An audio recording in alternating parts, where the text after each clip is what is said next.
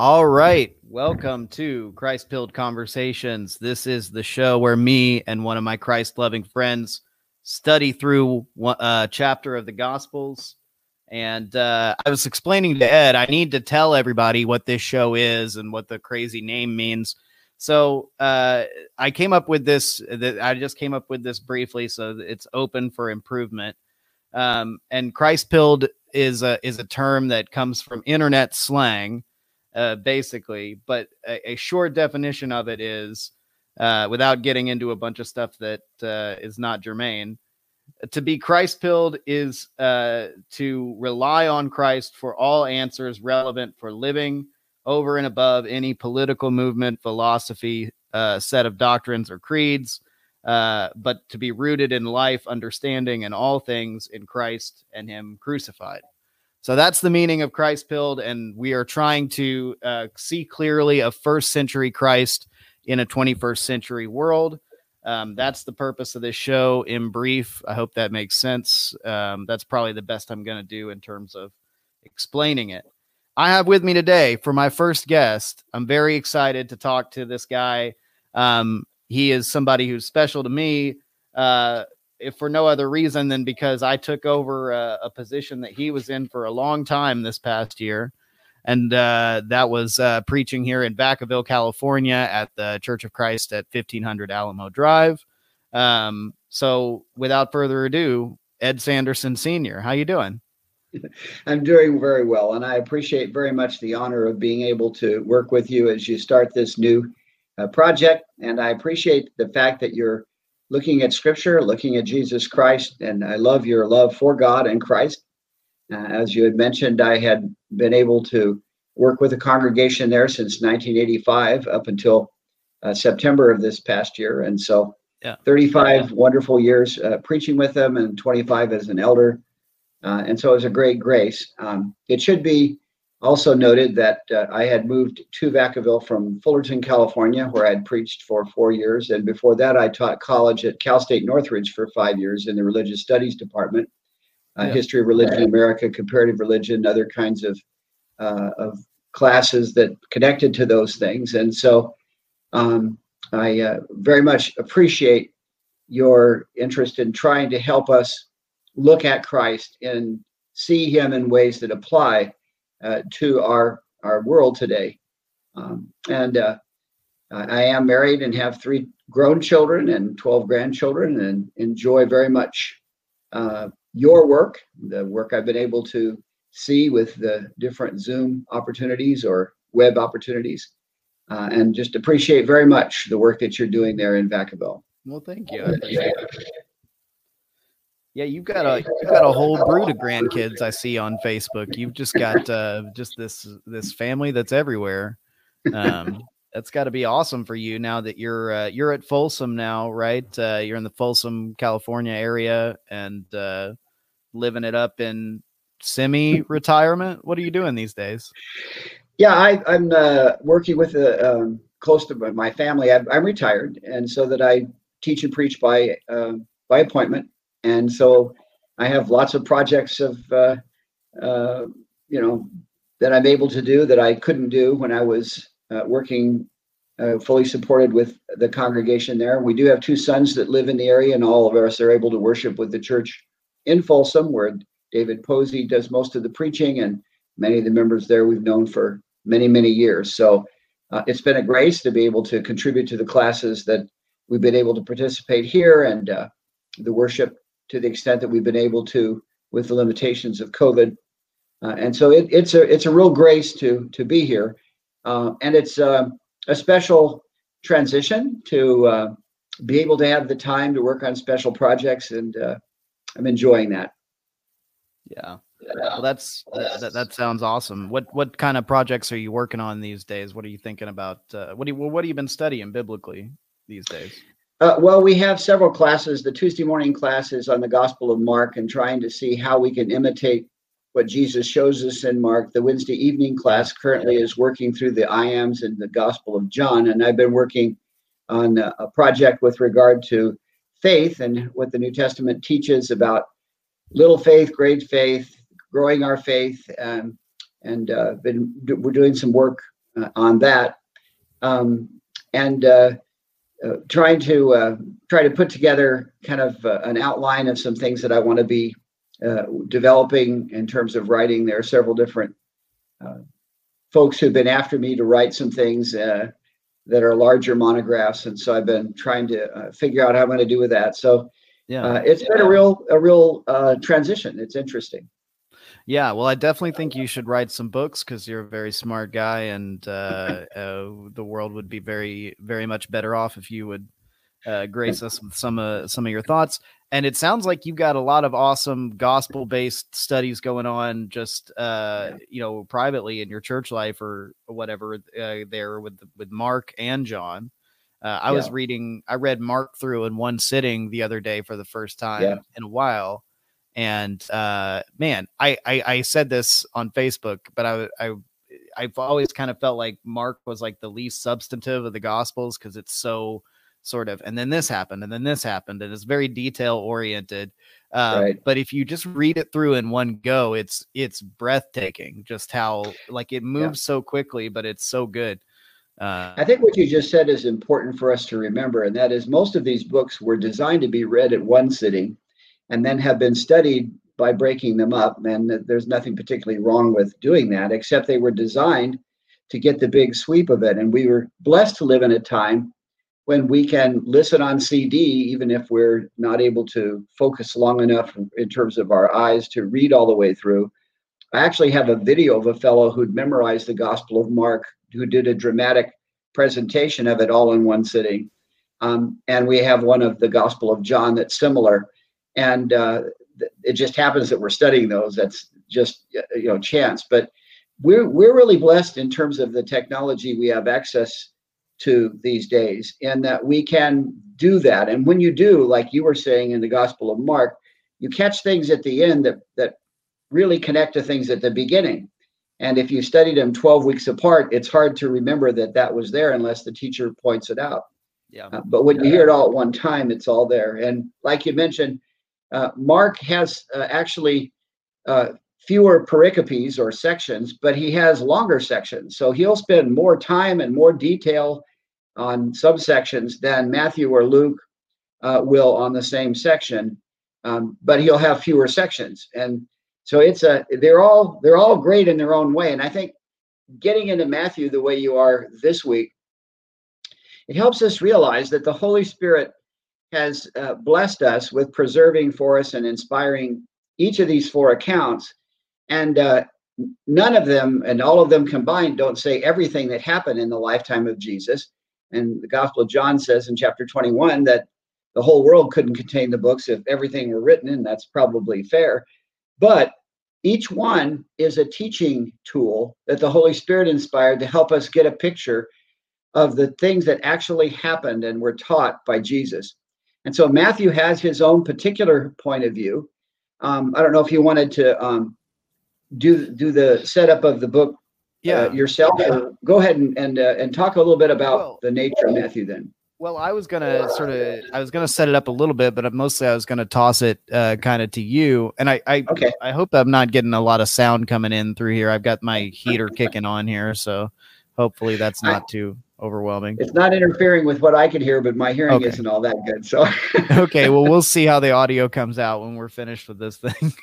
I think it'll be fine. The Gospel of Matthew is interesting. Like all the Gospels, it's anonymous. It, none of the books actually say right. the, the name of the author. Um, but it's been attributed to Matthew since the second century, and there's no reason not to attribute it to Matthew. It certainly uh, is something that would fit uh, as, as he is writing uh, we can learn from the content of each of the gospels uh, what the emphasis of it is right. and kind of infer from that what we imagine the audience might have been and yeah. for uh, centuries people have suggested that matthew was writing to an audience probably in syria or in palestine of people who were in the middle of a, a transitional period where uh, those people who had been uh, considering themselves jewish were divided between people who were accepting Jesus and people who were not.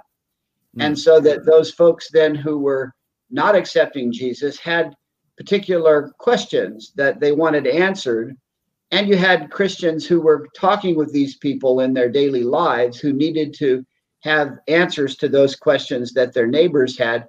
And that's not too terribly different from us today. Yeah. Uh, we're not living yeah. in Syria. Yeah. Uh, but I certainly have Jewish friends who want to know if, you know Jesus was Jewish, then how did he relate to what God had revealed in Tanakh in in the right. uh, Jewish right. Bible? Uh, and so it's great that we have so much in the Gospel of Matthew that connects yeah. to those issues. Yeah, well, I was going to say that I had I have always heard that the Gospel of Matthew is a gospel written for a, a Jewish audience to confirm uh, what Jesus did in accordance with the law and the prophets. Um, but that you know that's an explanation that I think sometimes for modern people uh, seems a little bit ancient, right? I mean, a lot of people you you talk to about Jesus might say, "Well, I don't really know anything about the Old Testament, so what does it mean to me?" And it uh, and uh, of course I think there are things in the Gospel of Matthew that those people can connect to as well, which is the the the the really um, miraculous uh, aspect of Holy Spirit inspiration is that uh, it it can be it can introduce or open Jesus up to people who uh, the in the original context the author wasn't even uh, probably considering. Um, but uh, that that's part of uh, but you know that's just, not that's not something that's just true for the New Testament. I mean, right? Yeah. We read uh, Charles Dickens, and he was writing to a particular social situation, and yet the things that he writes uh, often are very much alive for us. And if you read Louisa May Alcott or someone uh, writing yeah. to a particular situation, and there you name it. You know, I remember the Crucible was written um, by Arthur Miller to deal with the McCarthyism, and yet it has been refreshed again and again. It that's the nature right. of a written piece, um, and the grace of the Holy Spirit inspired pieces is that he knows human nature better than even you know secular authors do, yeah. and uh, yeah. and so it always fits. Yeah, I think so. I I I think that um, it it I don't know. I I, I saw a uh, a video with a uh, someone giving a kind of testimonial. It was a it was a older it was a Jewish woman talking about how um, it had been sort of uh, forbidden from her. That is the Gospel of Matthew, and she found a copy of it in the original language and and had this uh, experience where she connected with Jesus and particularly Jesus's Jewishness. so that's sort of the opposite side of this. Is if that is your your cultural background and your uh, sort of uh, worldview, then this is this is the doorway. And this book was written as a doorway into belief in Jesus for you. Um, but yeah. it, it's just interesting how it was written, I think, with a kind of sort of narrow audience in mind, and uh, and of course, it, it functions for such a broad audience. It's been translated all over the world. Um, so again, that's true of the entire scripture. But yeah. Well, you know, it's it, when you the way you put that, it's interesting because we think of uh, of of it being written by a person with a narrow view, um, and Matthew or the author may have had a particular community in mind when he wrote it, just like Paul did when he wrote letters to congregations. But the Holy Spirit's mind had everybody in mind. Right. And uh, and so yeah, it, it's uh, it, and you know it proves itself in each generation. Yeah. Well, without uh too much more preamble let's uh let's just dive into the chapter then. Very good. Um, so what i'm gonna do is uh i'm gonna take this in chunks and i will start out reading. I was gonna make the joke i brought you on this this show ed to uh to have you read a genealogy. Okay. Uh, no um i will probably mispronounce that, yeah. some names here but i will take verses um one through six. Okay and then I'll have you read verses 7 through 11. Okay. And then I will read verses 12 through 16 or 12 through 17. And then uh, we'll come back and sort of talk about the genealogy. We'll talk about, we'll just sort of talk about the genealogy in general, sort of verse by verse a little bit, hitting a few things that I found to be significant. And then you can add whatever you'd like and then we'll talk about um, the uh, the end of chapter one, which uh, speaks to the name Emmanuel and the conception of Christ. So, Uh, I'll start with verses one through six. Um, Matthew chapter one, beginning in verse one. Oh, sorry. Let me get right into the microphone here. Matthew chapter one, beginning in verse one. The book of the genealogy of Jesus Christ, the son of David, the son of Abraham. Abraham was the father of Isaac, and Isaac the father of Jacob, and Jacob the father of Judah and his brothers and Judah the father of Perez, and Zerah by Tamar, and Perez the father of Hezron, and Hezron the father of Ram, and Ram the father of Aminadab, Aminadab, and Aminadab the father of Nahshon, and Nahshon the father of Salmon, and Salmon the father of Boaz by Rahab, and Boaz the father of Obed by Ruth, and Obed the father of Jesse, and Jesse the father of David the king, and David the father of Solomon by the wife of Uriah. Um, seven through eleven. Yeah. Okay. Uh, Solomon, and again, I'm using the common English pronunciations because, as you noticed, uh, folks who are Jewish would would pronounce, you know, like Dawid instead of David and so forth. But right. Solomon was the father of the ancestor of Rehoboam. Rehoboam was the father of Abia. Abia was the father of Asa. Asa was the father of Jehoshaphat. Jehoshaphat was the father of Joram. Joram was the father of Uzziah. Uzziah was the father of Jotham. Jotham was the father of Ahaz. Ahaz was the father of Zekiah. Hezekiah was the father of Manasseh. Manasseh was the father of Amon. Amon was the father of Josiah. Josiah was the father of Jechoniah and his brothers at the time of the deportation to Babylon. And after the deportation to Babylon, uh, Jeconiah was the father of uh, Sheal, uh, Shealtiel. I should just have you pronounce all these. I'm going to butcher them all. no. uh, Shealtiel, the father of Zerubbabel, and Zerubbabel, the father of Abiud, and Abiud, the father of Eliakim, Eliakim, the father of Azor, and Azor, the father of Zadok, Zadok, the father of Achium, Achium, the father of Eliud, Eliud, the father of Eleazar, and Eleazar, the father of Matthan, and Matthan, the father of Jacob, and Jacob, the father of Joseph, the husband of Mary, of whom Jesus was born, who is called Christ. So all the generations from Abraham to David were 14 generations, and from David to the deportation to Babylon, 14 generations, and from the deportation to Babylon to the Christ, 14 generations. Okay. So that was a lot of names and stuff. I understand that's overwhelming, but I thought it was better to get it read through once all the way so we have that out of the way and then come back and take it sort of bit by bit.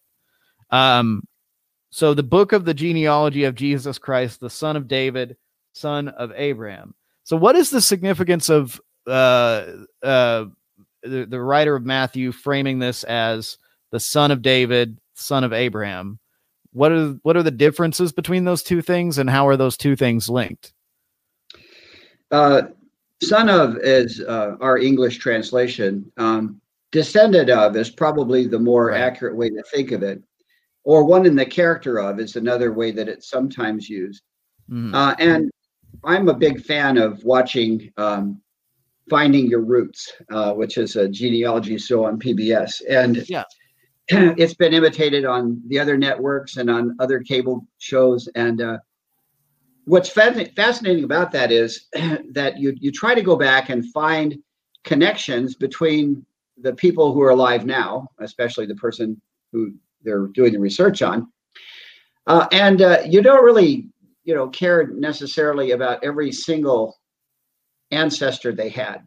Right. What you try to do is find the interesting ones when they first started doing finding their roots, they actually would go through every one for one particular guide. It would take forever. And they figured out that if they wanted to keep an audience, what they needed to do is focus on those significant uh, kinds of people. And that's basically what you have here. What you have is this uh, this wonderful blessing of connecting the people who are reading this. Uh, first of all, the audience of Matthew, but even to a certain extent to us today, connecting those who are reading it with certain key points in the questions that are in our hearts and minds. Um, one of those questions for Jewish people in that time and today is David, because David was the one that God promised uh, a son, a descendant, uh, who would always sit on the throne. And uh, in fact, there would be one then who would rule forever, perpetually, continually. Yeah. And so that the fact that Jesus is a descendant of and of the character of David, uh, who loved God and who God said had a heart like himself, uh, that's a pretty significant thing for those of us who are looking for a Messiah, who are looking for someone who really fits with God and with what God has been doing throughout the history of creation. And so, if he's going to be the Messiah in verse one, he's going to be have to be the son of David. But the other thing is, it connects back to Abraham or Abraham, and Abraham was, uh, of course, pre-Jewish. He, yeah. was from the Ur of the Chaldees. Um, but God promised to him in Genesis chapter 12 that if he followed God, that God would do a number of things for him. He would make him a great nation. He would have lots of descendants. He would be given a land, and of course, he was permitted to, uh, through his descendants, have control over the land of Canaan uh, for the period of time that God promised. Um, and uh, he would bless those who blessed him and curse those who curse him. But the big one is that he would bless all nations through Abraham's descendant, Abraham's seed.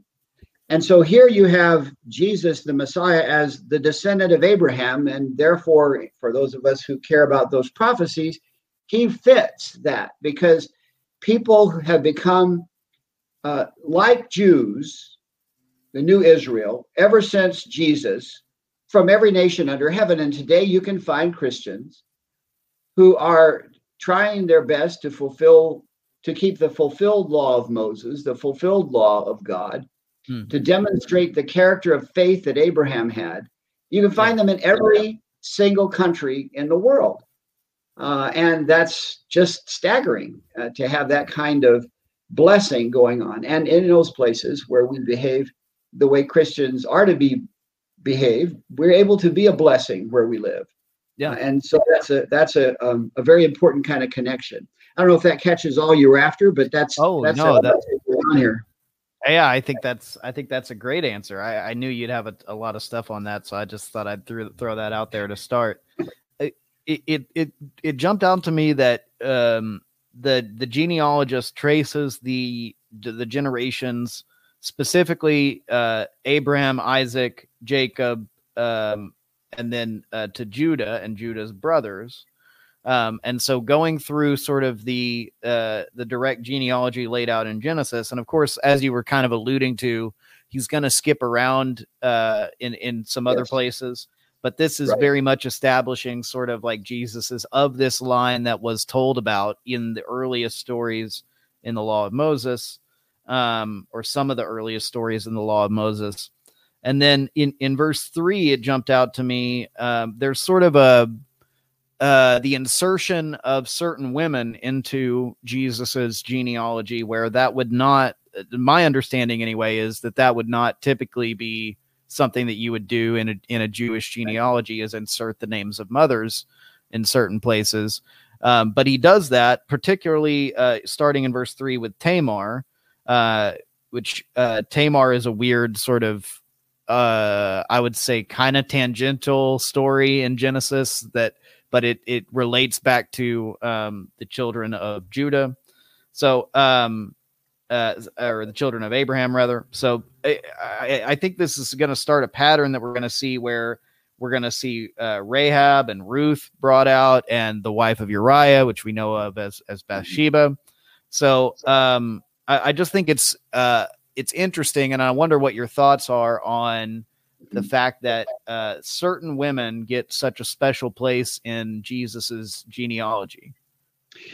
Well, when you say it's not Jewish, Genesis 5 and Genesis 10, and most of the genealogies in Chronicles and other places, Leviticus, there's several genealogies in the Old Testament.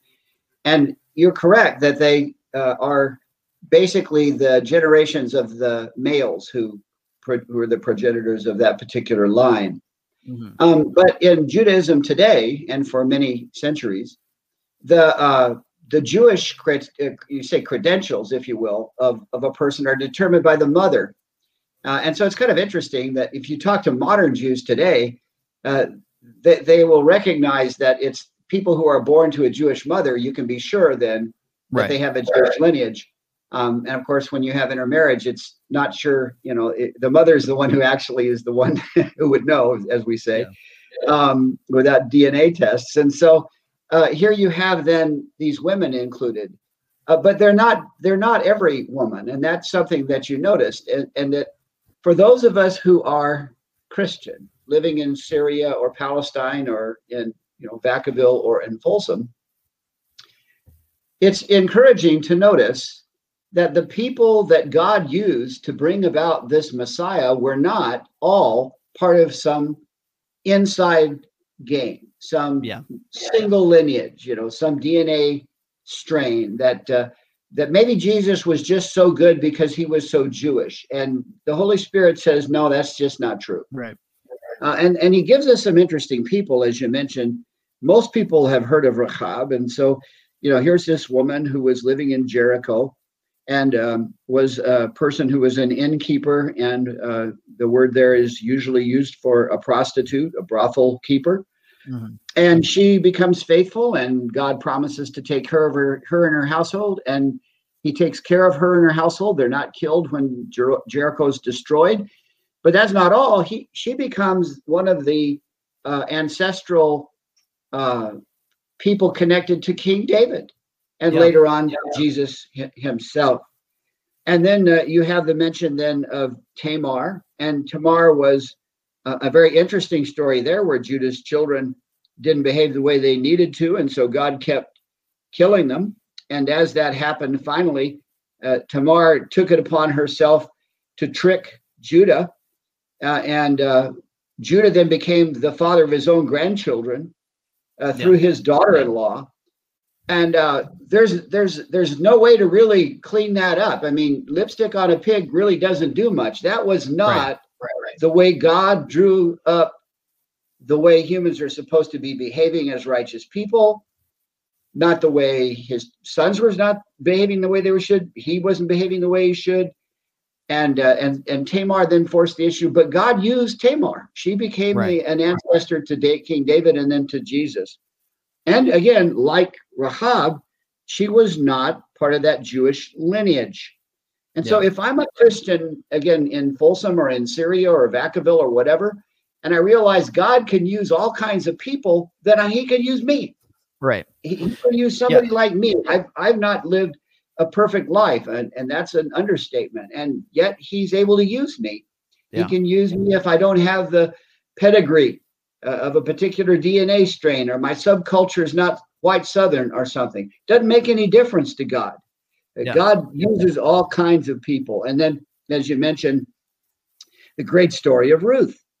Uh, Ruth grew, was uh, was a Moabitess, okay, i.e., not Jewish. so, right. and uh, she becomes an ancestor of David and of Jesus. Uh, but she does it by choice. She wants to follow God. And so she follows her mother in law into this land, and she comes in at a really bad time culturally, where the period of the judges, you just read the book of Judges, and man, they were really struggling with basic faith issues. They really yeah. had some, some problems. And yet, in this little town where she goes in Bethlehem, everybody behaves, and Boaz behaves, and everybody is kind. Boaz is generous, and he's kind. And finally, he he marries her and uh, gives her his inheritance uh, and she becomes then a mother in Israel. And then the big one, Bathsheba. And right. even people who've never read the Bible know about David and Bathsheba. Yeah. Uh, and so here's this person who was the wife of Uriah the Hittite. He was a Hittite. He was not Jewish. It's possible that she was Jewish and married this Hittite. It's possible that she was a Hittite. We have no real uh, evidence of that. The usual suspicion is that he was Jew- she was Jewish and married the Hittite but it's not kosher to commit yeah. adultery with one of your subordinates and kill that subordinate just so that nobody will find out. That is right. not cool. And yet Jesus comes as a descendant of Bathsheba uh, and So we have a the four women who are used here uh, show not only that Jesus is very Jewish, uh, but that God is able to make non-Jews into Jews. Yeah, and He didn't start with Christianity. That this has Right. been going on all the way back. And so, anyway, that's what I make of that. Yeah, no, that's that's perfect. I mean, just just to recap, I think it's important, like just to to to, to state this again, because it's I, I think a lot of times people, especially it seems like now, um, I see a lot of people um, equating uh, Christianity and religious belief writ large with uh, patriarchy, but uh, if you look at the line of Jesus and if you look at the special place that is made for women in Jesus's life and in his his lineage, um, uh, Jesus had the utmost care uh, and and adoration for uh, uh, godly women, and and it's not just as though um, uh, you know if you're a woman and you're a believer it's not it's not as though uh, it was only men that were in the line of, of jesus and if you are uh, any kind of person and you're not Right. from the right background quote unquote or you haven't had the right kind of life uh, up to this point these are all things that are irrelevant to jesus um, Yes. uh, and so this is even in sort of the part this part of the gospel that I feel like can feel like drudgery sometimes to study. Right. Um, that is a really comforting note that is there to find if you look for it. There's Um, also there's also Mary. I neglected Yeah. to mention probably the most important in one many respects Right. is Mary. Yeah. Because Mary's the one whose DNA Jesus actually carried. Yes, And so that the, the final, you know, I love the way Matthew puts this.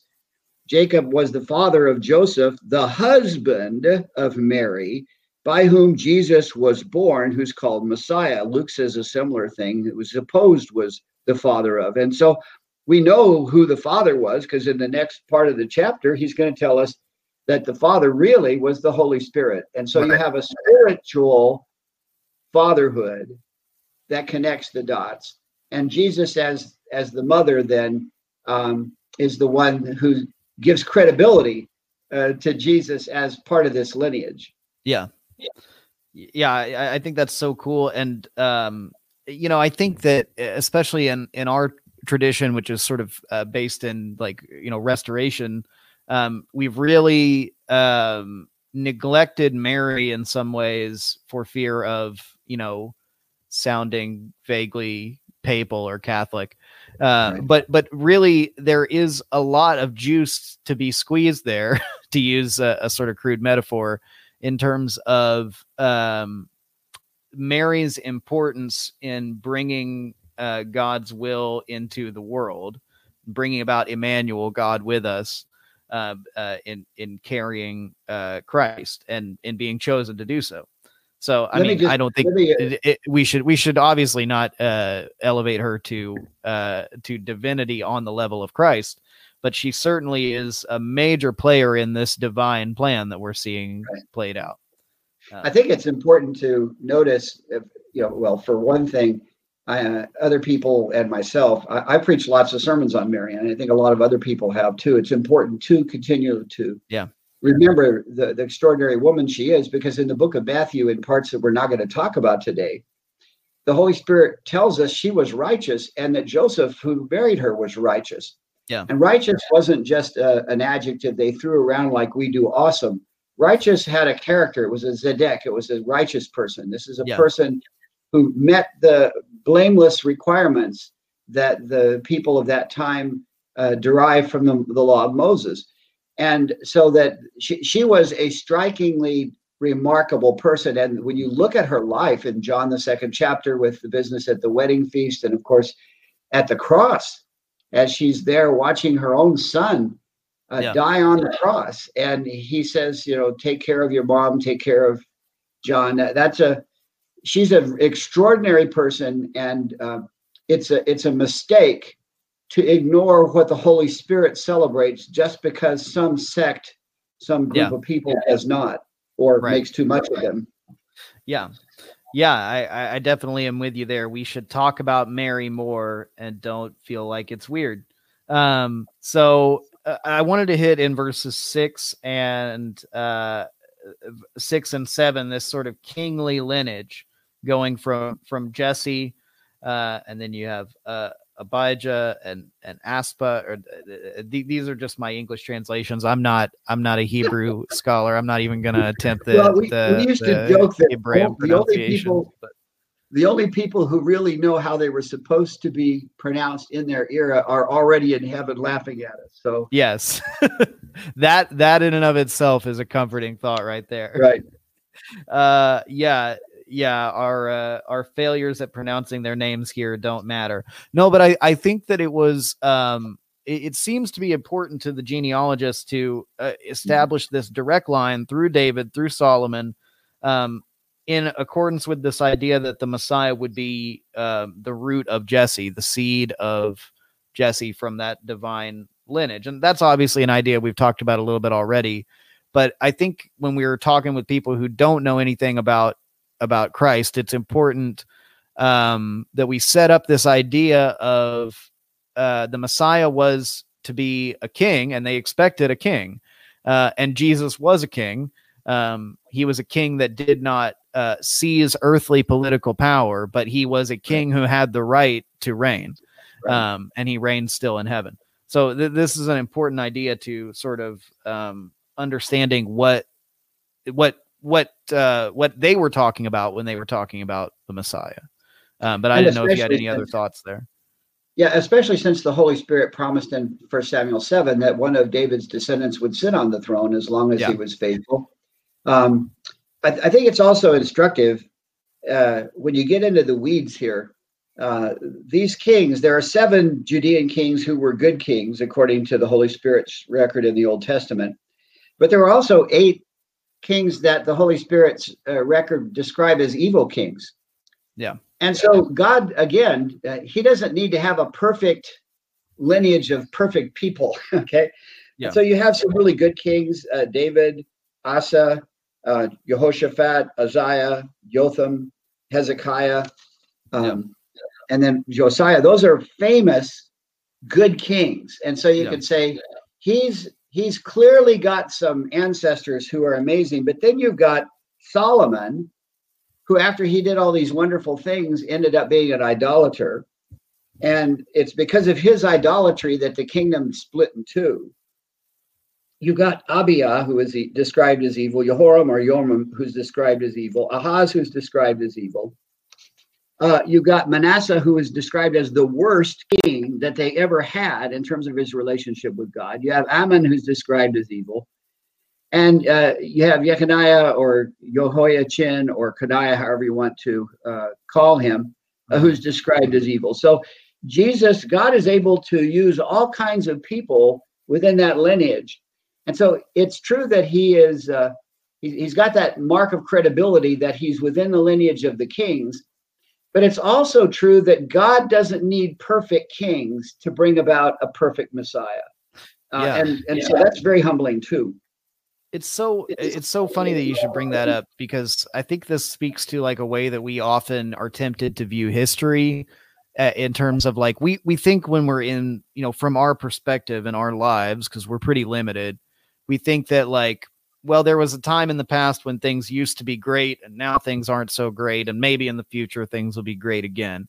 And that's probably what the dips and valleys of like uh, Israel's kingship seemed like to people who were living in it at the time.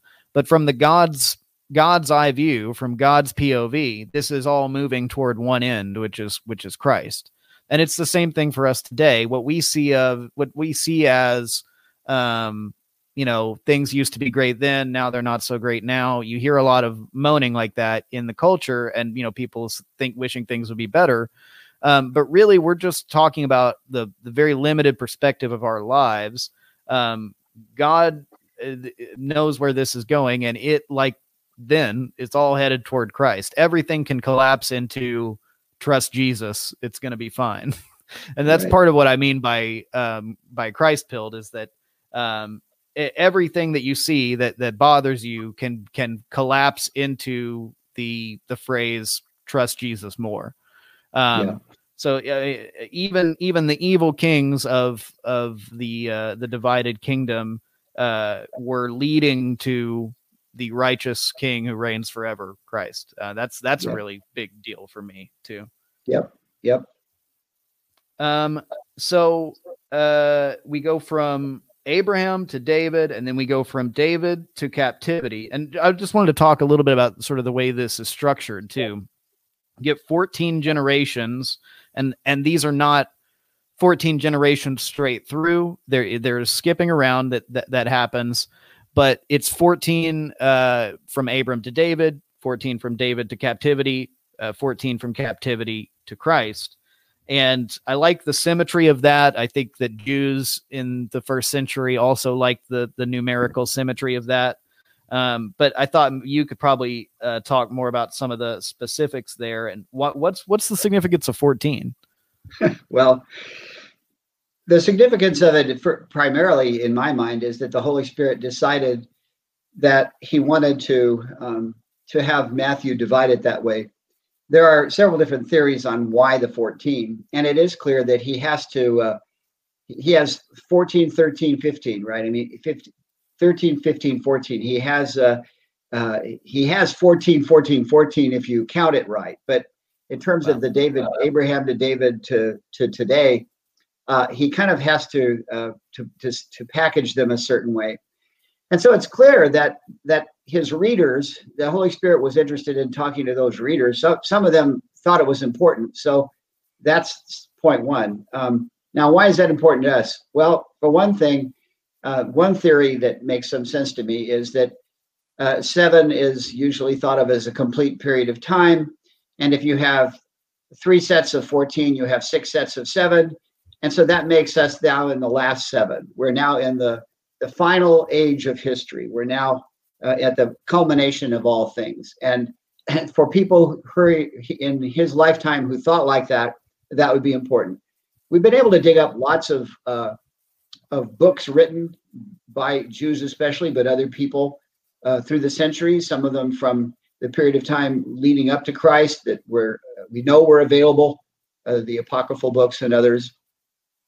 Uh, we've also been able to read the rabbis whose thoughts are included in the Talmud that the Jews Jewish people have recognized as being the summary of their oral Torah mm-hmm. through through the years uh, since you know the sixth century and before that the second century in terms of the rabbis uh, saying these things that were later written down and we know from those folks that uh, there were different ways that people used language uh, to count numbers and they use numbers converted back into language and the big word for that's usually gematria and uh, you can read lots and lots of books about that sort of thing and um, so one theory is that if you look at this in a particular way, it actually spells out the name of David, and other there are other approaches to it.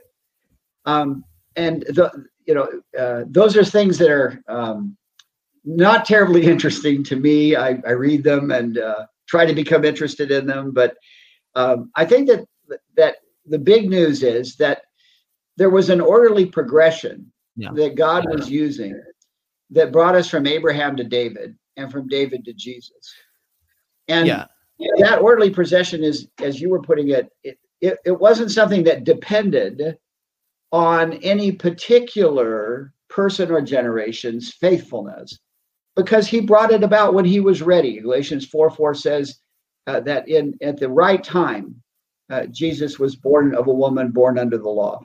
In due time, at the appropriate time, um, that's a pretty powerful thought and that's what i kind of make out of the but yeah. i'm open to yeah. learning so that if you have some better theory i'm open for it no i sure don't i i uh, i was just hoping that uh, well, all i really wanted to get at was that exactly what you hit that we that we see an orderly progression from uh, patriarchal times uh, to uh, the the pinnacle that is the United Kingdom of, of David from sort of earthly physical terms.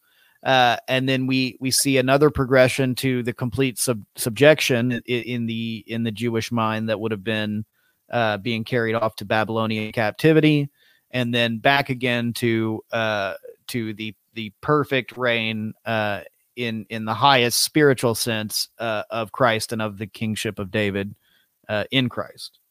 Um, so yeah, I think you hit all that you hit all that well. The last thing I wanted to hit was just that that that like I it struck me as I was reading through that I don't often think about reading through the genealogy part that I don't always think about the um, the experience of the captivity shaping the generation that Jesus was born into. Because um, this, uh, the, the Babylonian captivity uh, and the you know the subsequent sort of uh, uh Persian captivity um, had uh, you know we would have been s- several centuries in the past at this point when when Christ is born, but it had such an effect it seems like on shaping the way that um, the the Jewish community that Jesus lived in saw themselves. Um, and I was just wondering if you could talk a little bit uh, about that and how that affects the expectation of the Messiah that they had. Well, because we live in a, country that's never um, been invaded and conquered by outside nations, it's uh, it's kind of hard for us to actually get our arms around this whole idea of having some other country come in and take away all of your leading citizens, not just the king, but they took away a whole bunch of all their yeah. leading citizens.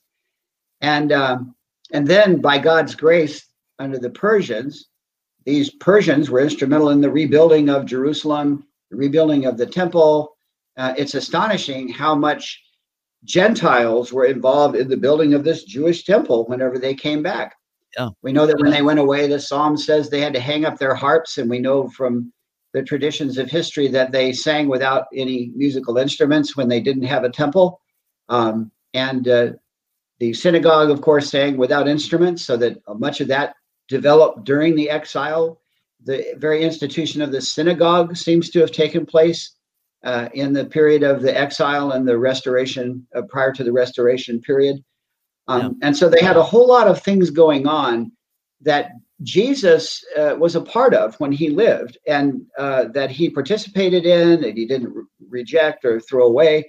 In the Gospel of John, it even says that he was at the Feast of Dedication in Jerusalem, which is Hanukkah. And so yeah. Yeah. there are a whole lot of these things um, that that played into that. But but the big one is that uh, when they go off, Jeremiah says that uh, Jechoniah, the last king, is not going to have any of his descendants on the throne anymore. And so First Samuel 7 says there's going to be a descendant of David. Jeremiah says it's not going to be Jechoniah. When when is this going to happen? What's it going to happen? And so they're looking around under every rock trying to find someone who could fit this particular description that would fulfill the prophecy of First, uh, First Samuel 7, um, but would also fit the prophecies in Jeremiah. And Jesus is the one who does that. Yeah. Um, and and I think that the another element of this has to do with the fact that during that time, they had to learn how to live under the kingdom of God, under the rule of God, under His rules and regulations, without having a physical king. Yeah. Now they have yeah. done that in Joshua and in Judges, but after David, um, they almost started thinking that you had to have a theocratic government, that the government and the law had to be together. And it's ironic because David violated the law, Solomon violated the law, even the good kings had issues. There never was a king until Jesus who actually was uh, a perfect king, right? A yeah. perfect keeper of the law. But the presumption could, uh, you know, acquired, well, let me put it differently. It, it, it was something that people kind of thought was the case in Jesus's time well, you know, we really need to have the Romans gone. We need to have a Jewish king so we can keep the law. Right. Well, right. The, the exile actually taught them that wasn't true. Right. Because they were able to keep the law. And the book of Exodus, you had an image given to him of a of a of a spiritual temple in existence at that time. It's not prophesied to be a future temple. It was going on right then when they had no physical temple. God right. doesn't need a physical government he needs to have people who put ourselves under his government. Yeah. And so the, the separation of church and state happened under the exile in a very big way. As I said, it's already been going on before that during the United and Divided Kingdoms when the prophets would speak for God and the king would either do it or not. And right. so you had already a separation between church and state. uh, before the exile, but it was clear with the exile that you had right. And even in Jesus's time, the Romans only gave the rule to the ethnic Jews. That the, they were given the special privileges uh, in Palestine, but only up to a point. And so the separation of church and state became very clear uh, during the exile. And that led into then uh, Matthew's uh, gospel, where you have people who are apparently being persecuted, apparently by governments, and yet they were the true people of God. And I think that's a powerful thought.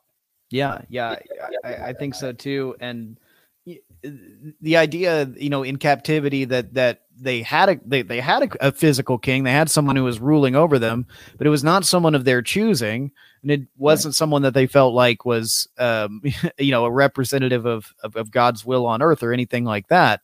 So it right. was uh, it was a learning experience. I like that idea collectively for them uh, that the the kings of this world are, are corrupt and that uh, that God in His kingship is uh, is beyond the physical.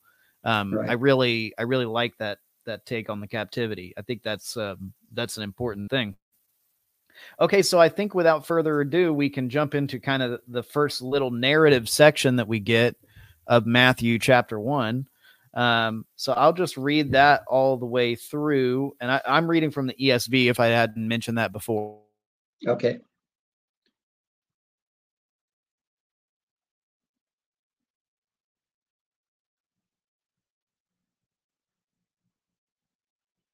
Are you still there? I'm not hearing you.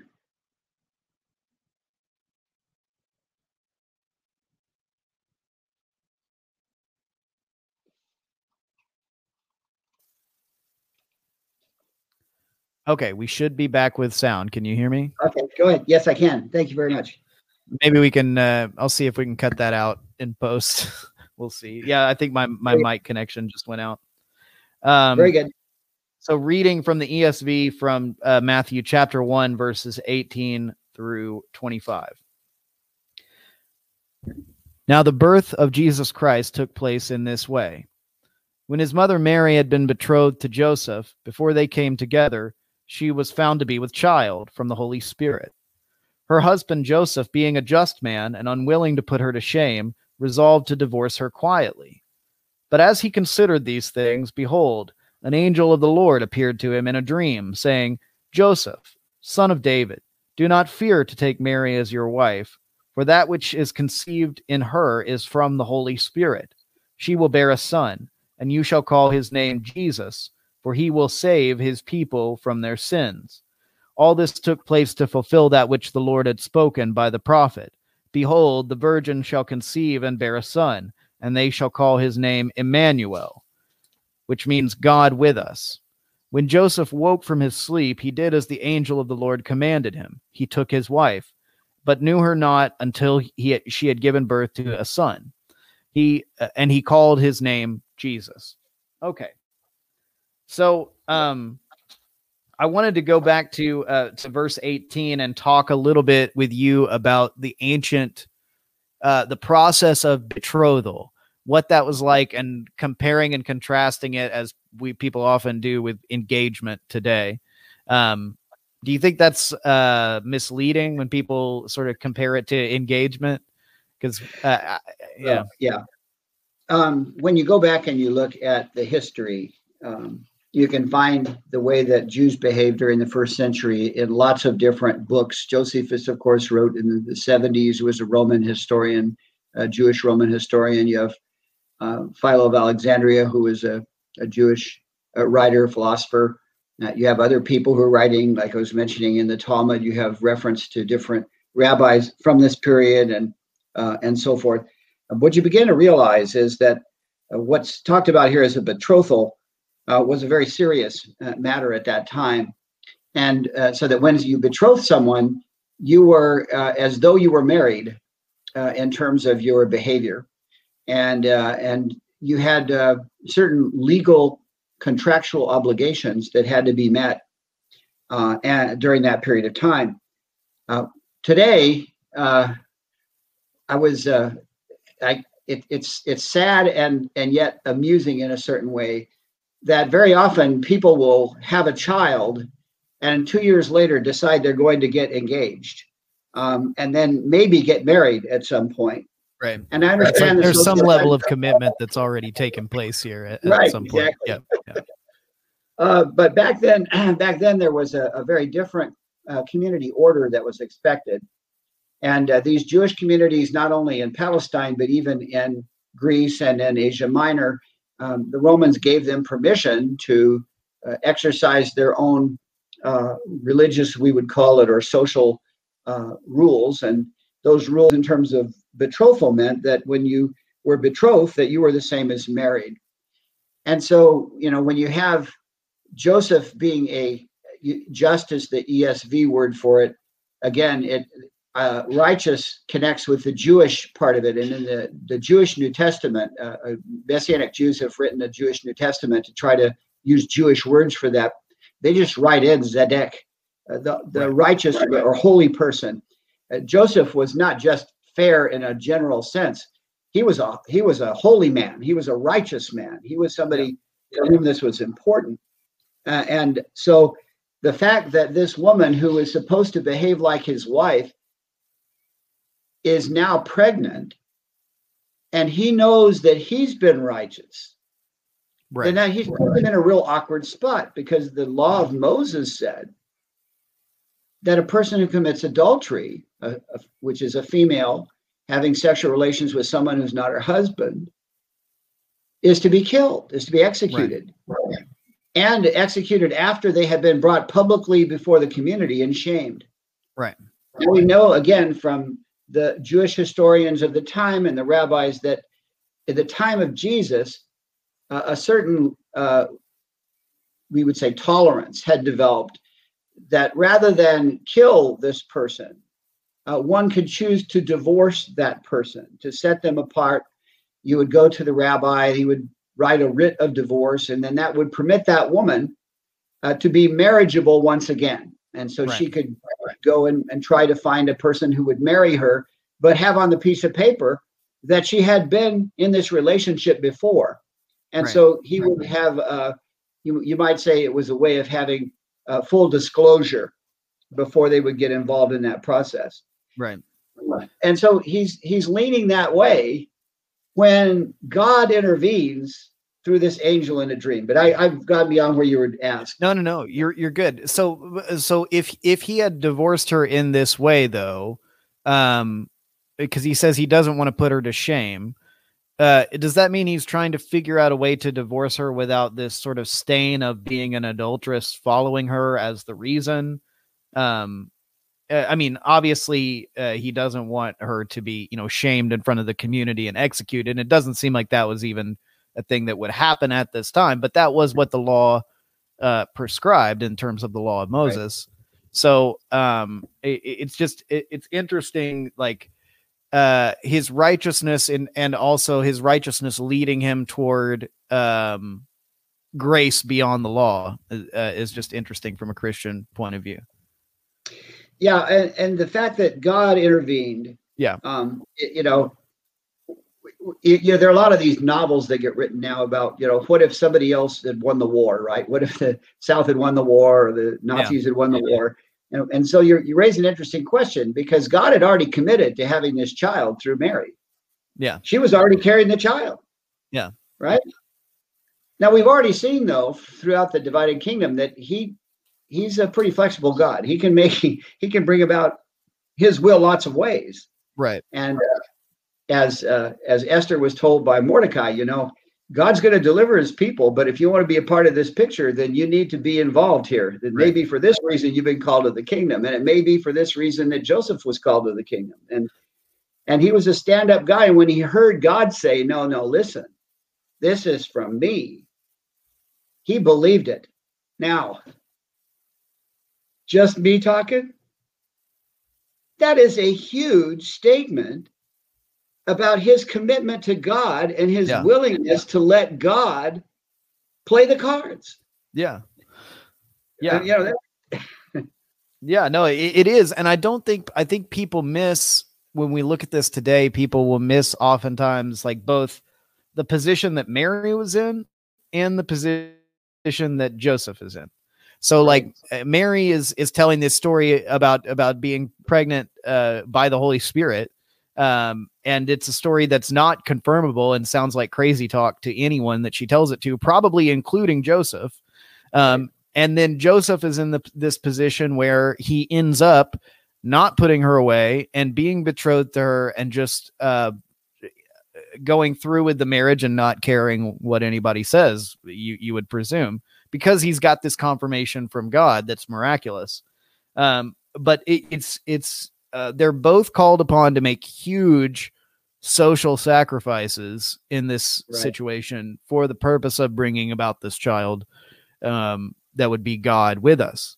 Um, yeah. But it, I, I, think people sort of glance over this or, or gloss over yeah. it and be like, uh, because they've heard it so many times. Um, right. But they're both sticking their necks out for God, so to speak, here. Yeah. Yeah. And Joseph raises him. And so that according to the other gospels, he was an apprentice carpenter under Joseph. Right. And then later on was a was a carpenter on his own, uh, uh, and Joseph disappears. The presumption is that he died. Uh, we we actually don't have any information about whatever happened to Joseph. So he didn't just commit for a year, you know, right. while the baby's being born. Uh, he stuck around to raise the kid. Yeah. And in Luke 2, Luke chapter 2, whenever they go down to Jerusalem, his whole family, including Joseph, is apparently involved in that. Yeah. And in the Gospel of Matthew, Joseph's directly involved with God in preserving Jesus from Herod and preserving, bringing Jesus back and moving him up to Galilee. And uh, so that it's a very interesting um, commitment, as you say. Yeah. Um, so, uh, uh, okay, so he, uh, the angel comes to him in a dream in verse 20 uh, and tells him not to be afraid to take Mary as his wife. This is maybe a, a, sort of tangent, but I just am curious, and it's maybe it's I'm sure it's not something we're going to put to bed altogether today. Um, but I'm just curious for you in, in your perspective, um, what what do you think first century Jews saw dreams as? Um, what is the significance of dreams to this uh, community that Jesus is born into, and what would it have meant to Joseph that an angel appeared to him in a in a dream? Well, uh, we again we're we're uh, we're forced to go back and look at what uh, what historians said and what other literature of the time said. And with literature of any era, we have to remember that some of it is intentionally fict- fictitious, and so you kind of have to look for other ways of trying to figure out whether they actually thought that or whether that was just uh, just a nice story.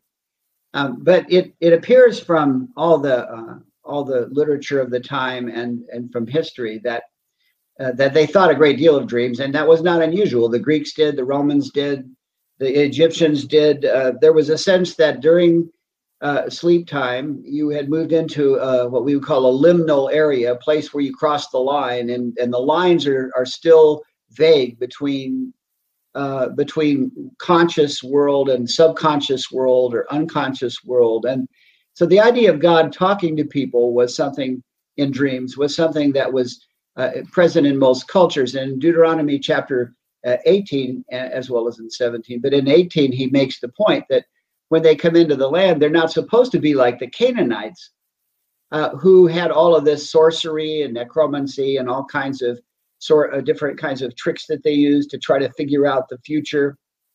And in that context, uh, makes the point that that these prophets would speak what God put in their mouth, uh, and that the dreams that would be involved in communicating would be from God and would be very clear. And, it, and in the uh, usually apocalyptic is the word we use in the Old Testament in different books, not only in Genesis but in Ezekiel, Daniel, especially you'll have a person seeing something, and until the angel explains what it means, it's just a picture. Right. But in those places where the Holy Spirit wants to, to know exactly what that's prophesying, the angel, the messenger of God, word angel just means messenger, the messenger in the dream would tell them this is what that means. And here you have not just a vague picture, but this messenger telling Joseph, look, this is what's going to happen Now, his response to us tells us what his feeling about dreams are, right? Yeah. Uh, Yeah, but that's not inconsistent with what other people would have thought. Now, Yeah. did people have enough sense to know that sometimes people saw nonsense in dreams? Yes, they did. And Yeah. therefore, there's a test of Deuteronomy 18 that it has to come true or it's not Right. really. And so, uh, anyway, go ahead. Yeah, no, I, I I think you're right to point out that it, well, if you look at verse 25, verse 24 and 25, that as soon as he wakes up, he does what the angel commands, uh, and he names the kid what G, what the angel tells him to name him. Um, that that should tell you that that Joseph put quite a bit of stock in this particular dream, anyway. Um, Yes. uh, and uh, so yeah i mean i just was i've always been kind of curious as to the culture in ancient contexts um Right. around around dreams it's it's kind of fascinating for me and it just it, because modern people are also so concerned with dreams and the whole freudian thing and um, it just seems like a thing that people never really have gotten over is obsessing over dreams and it's it's significant in the bible in places um Well, and, anyway. and uh, we have a lot of people in uh, the communities where I live who actually believe that God talks to them in dreams right now. yeah And Yeah. so he, uh, the, the question is, does it is, is it consistent with what the Holy Spirit has revealed in other scripture? Uh, or is it something that's contrary to those things?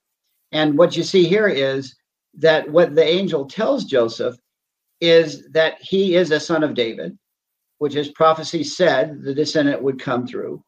And he Yeah. tells him that he was uh, conceived by the Holy Spirit, which would be consistent with Isaiah 7 that the, the mother would be the one who would uh, who would have the child.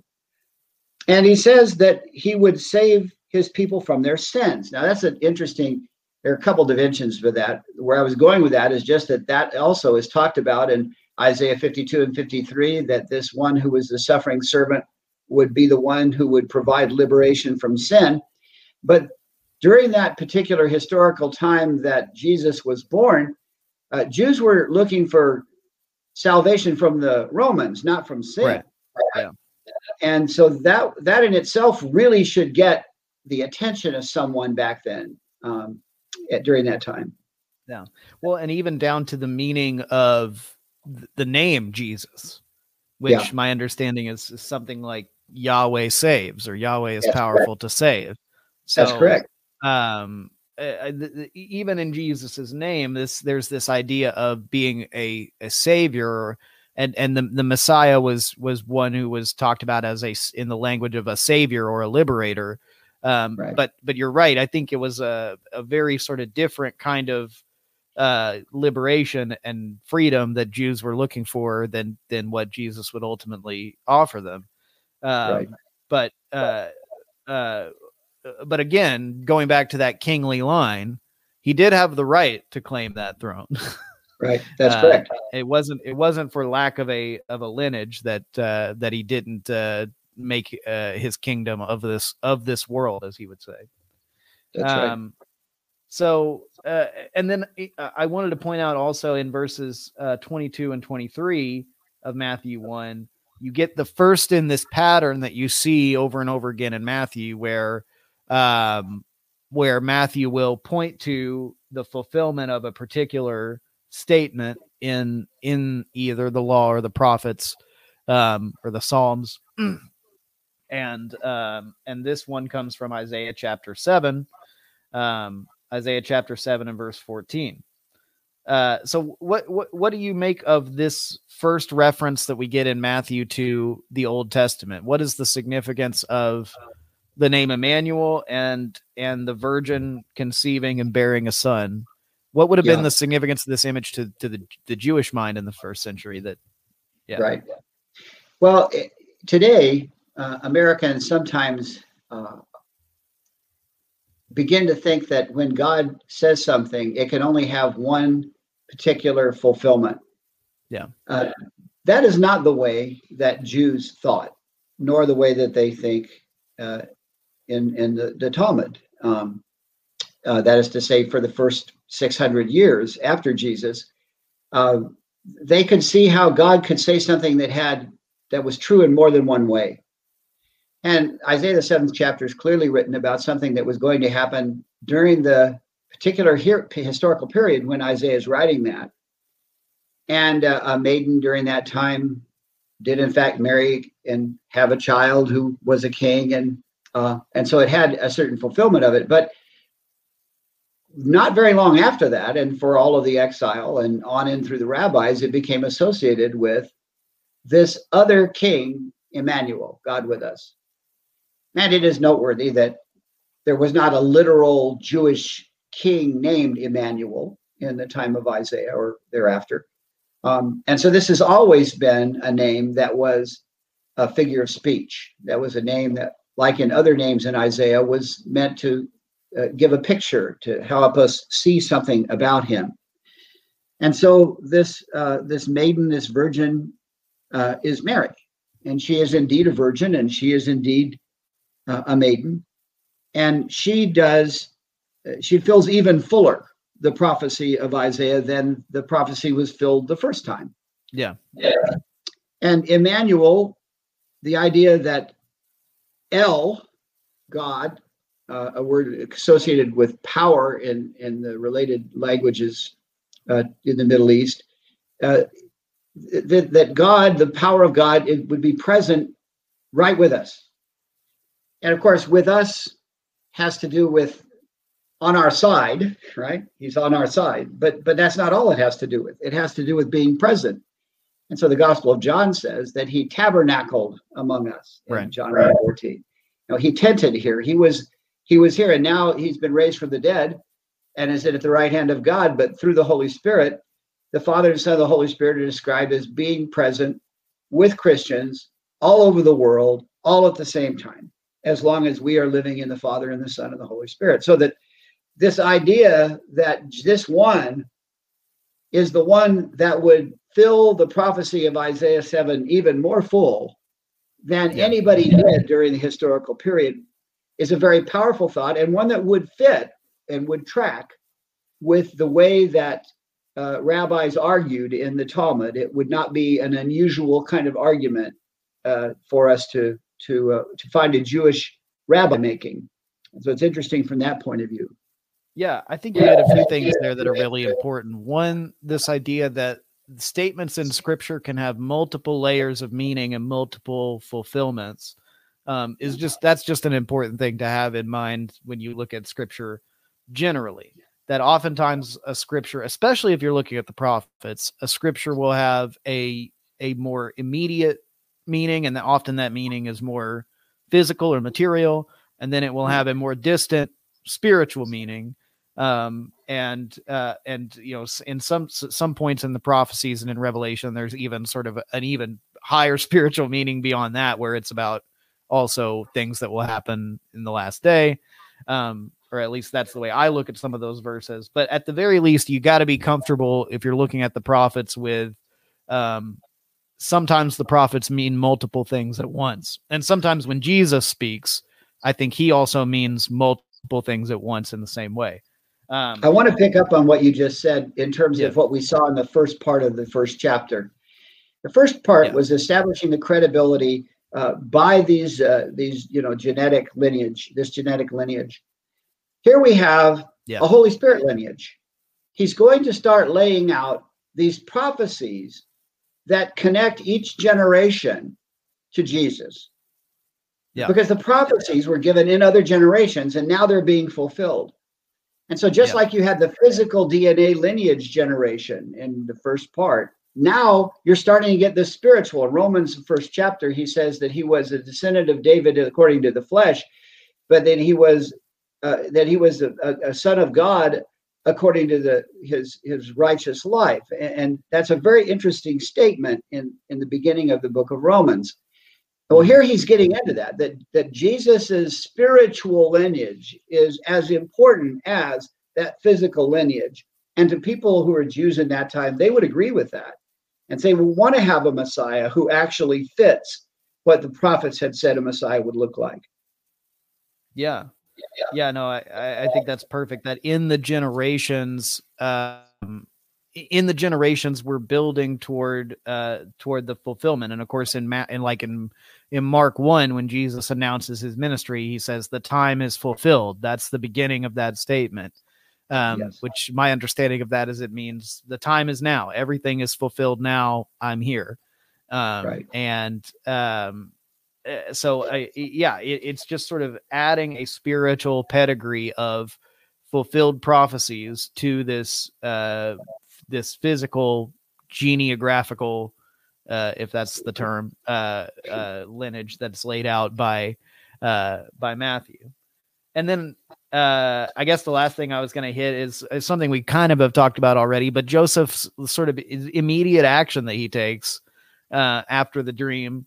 Um even though these are dismaying circumstances, right? He's still got this uh woman that he's betrothed to who is pregnant uh, unclear how. The spirit has told him that it is uh, that it is from God and that he's you know has has given him a name and that he'll be God with us and all these great things but uh it's a it's a tiny little bit that God's given him to go off of and he's got to you know live his life and raise this uh, child now and have a have a, a whole family we're, we're gonna see um so it, it just I, I've just always found that part of it interesting that um that uh, Joseph so immediately jumps into uh, this new life after receiving this just brief message from God. And so I think it sort of speak it sort of speaks to the kind of whole commitment that we are called upon to give in in the Christian walk. But uh, I just wanted to get your last thoughts on that before we close out chapter one. Well, I think that righteousness is um, is an interesting quality. You know, in the in the book of Genesis, as uh, God's going to destroy Sodom, uh, his angels have this conversation, and God says, "Listen, uh, Abraham and his descendants are going to be responsible for helping people understand what righteousness looks like." And so, I can't hide this. What I'm going to do from Abraham, and so he has a conversation with Abraham to help Abraham understand what righteousness is. And in that conversation, he says, "You know, I'll." I'll put up with a lot of unrighteous people, but if there's 10 righteous souls, I'll save the city. Yeah. So the righteousness always conveys the Zedek is a is a merciful person in Jewish culture. Hmm. Even to this day, you are not righteous if you are not compassionate. That is a Yeah. Jewish principle that's very important. And so this righteous man says, "Okay, I I'm I'm going to live with you as wife," and and he does. But I'm not going to have any sexual activity with you. That's a Right. big that's a big thing to give up Right. you know, uh, well, she's my wife, but I'm not sleeping with her. But he does that. And he could then honestly say, and she could honestly say, no, no, we had no sexual relations until after he was born.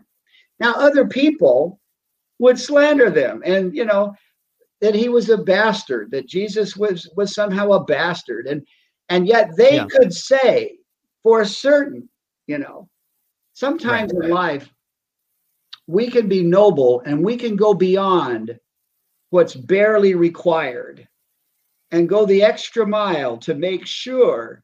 And he made sure of her reputation Right. in her mind and his mind and anybody who would listen to them honestly. Right. And that says something about righteousness. And that's the way God works. And and so that's a powerful thing to me. and the, the importance of the individual conscience too that it's like people can say what they want about me and people can interpret me any way they they choose what matters is can i stand before god and Right. stand by what i've what i've done here um, and i That's think right. like that's the quality that joseph gets clearly Yes. uh, Yeah. with a little nudge from from the Holy Spirit in a dream.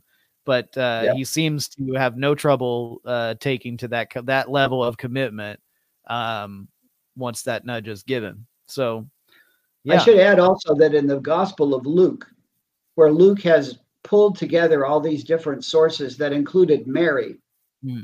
Uh, there's a major point made in the Gospel of Luke that Mary was righteous. She was Yes. a Zedek. Yes. So it's not just that he was, she was. yeah.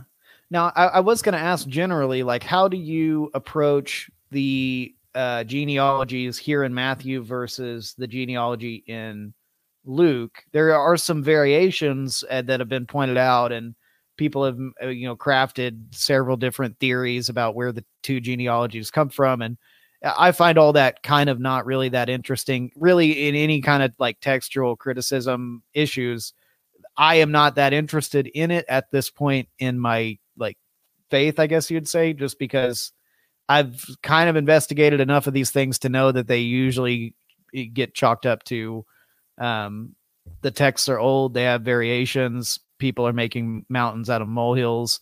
This is normally what's going on uh, when you yeah. look at these sorts of things but I, I do think um, I feel like sometimes though I'm under equipped to to deal with these issues when they come up because I find them so kind of uninteresting. Um, right. But as I was wondering if if you had anything interesting to offer about uh, about that subject, particularly as it relates to Matthew and, and Luke and the genealogies. Well, it's an important question for some people. Um, yeah. Because if one sees this as merely a bunch of old writings where people were making it up as they went along. Um, right. There's a lot in this that tells us that wasn't the case. First of all, the consistency with respect to the connection back to things going on in the Old Testament, the various lists of genealogies there, not only in form, but also in substance. Many of the names are the same. And so that you can actually then go back and say, well, they, they knew what they were talking about and they said different things and so and i think that is an important thing to realize is that yeah. you have yeah. luke taking it back through nathan the son of david and you have um, you have matthew taking it back to solomon the son of david and matthew uses the kingly line now it's possible that uh, nathan was another name for solomon but it's not very likely since david had another son named nathan so yeah. uh, and you know um, and so what seems to be going on is that there are differences that have to be explained. And so, as early as the second century, you had people trying to figure this out. And one uh, very common thing that folks say that I actually think is possible is that Luke is following Mary's genealogy and that Matthew is following a genealogy of the legal father of Jesus, who is Joseph. And that that's one way that's that's uh, that's sometimes followed. Um, and then it depends on uh, a lot of uh, detailed in the weeds conversation about the exact languages in the two uh, certain certain verses in the two accounts.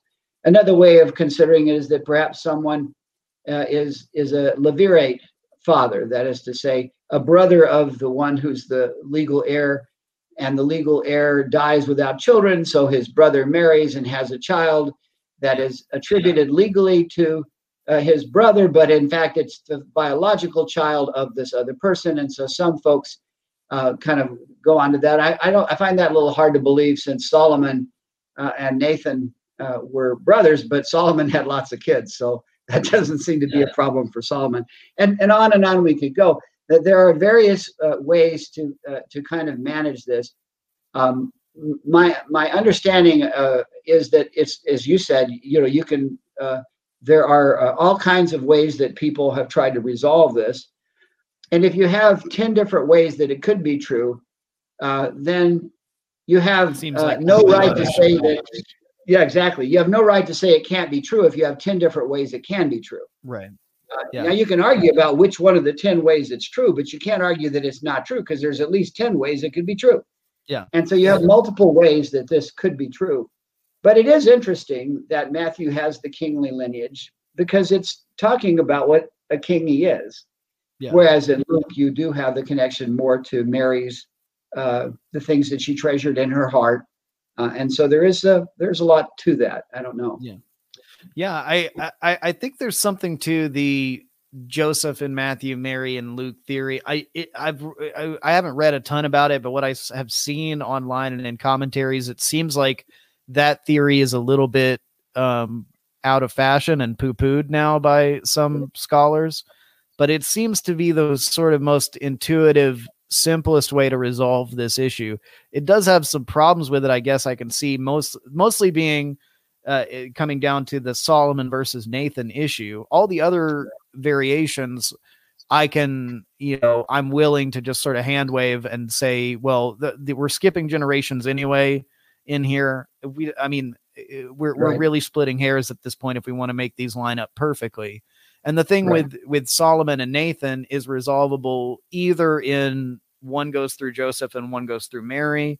Um, or there's like as you mentioned there's several other ways that you can you can resolve that too so it if there are all these possibilities it really seems like kind of a, right. a moot point um but you know uh, but that's how i feel that's what i feel like all of these textual issues come down to is is like um you know some some professor pointing at some weird passage uh and being and being like oh well this is really weird and you standing there having faith being like yeah i guess it's kind of weird and just yeah. continuing to both believe what you believe so this is why these questions are uh i don't really get too deep into them anymore but um but they are they are important to a lot of people. And uh, especially with everyone being very into um evidence and empiricism and uh, people who like those sorts of things really uh do need to dive into this stuff and and see for themselves that it's that it's true. Right so, right. Well do you have any other major burning comments or thoughts on Matthew chapter one, I'm good to close out here if you are, but I want to give you the chance to sort of add anything at the end that you want to throw in there. Just uh, thank you very much for permitting me to be a part of this. I appreciate what you're doing. And Matthew is just a great and powerful book. Um, and it's important to realize that even in the conversations that talk so much about how Jewish much of his writing is, at the final verse, you know, Jesus says, All authority has been given to me in heaven and on earth. Yep. And then he says, Go make disciples in all nations, baptizing in the name of the Father, Son, and the Holy Spirit, and teaching them to observe whatever I've commanded you, and I will be with you. Yep.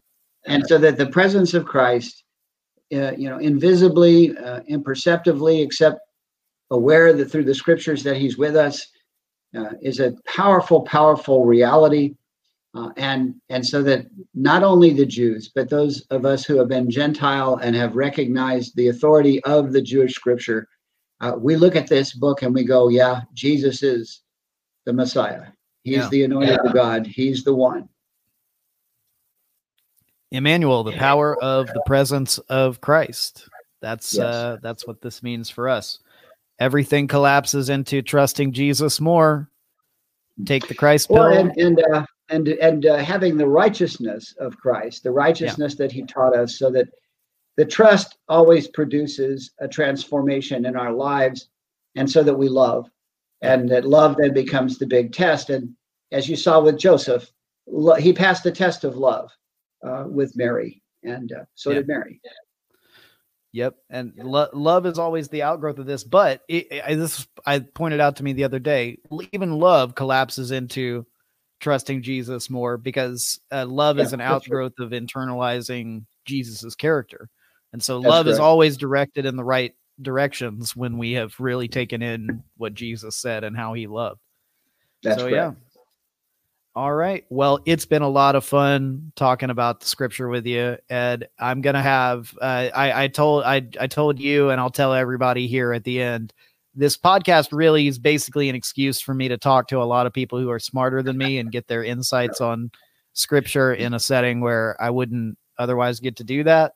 And so uh, you were uh, quick to come to mind when I was thinking about people who uh, who could help me uh, get some some nuggets of wisdom out of the scripture that I might not get otherwise.